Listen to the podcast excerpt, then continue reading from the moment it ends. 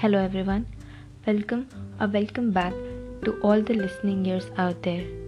This is the third episode of Nirva. This event is an initiative event that is taken up by the Rotaract Club of DG Vaishnav College, and I am your Rotaractor Abhinaya. This event mainly focuses on people who really needed help. On that basis, we are moving on to the third episode where we're going to discuss about a similar story of the episode 2 about a 35 year old woman. To know more, listen up.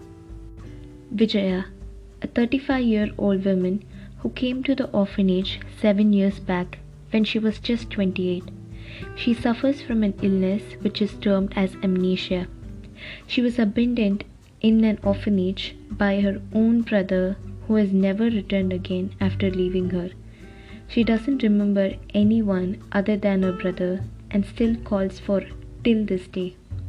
That brother may have forgotten this sister, but the aging sister always remembers her brother, and to calm her, the people in the orphanage fake call her in the name of her brother, and this brings immense joy and happiness to her. That call from an unknown stranger, though helped Vijaya at so many times. This podcast is to thank these sweet people for their help and to remind the brother of his forgotten sister who does very best every day to take care of the orphanage and a new home. This orphanage has turned a new home to Vijaya.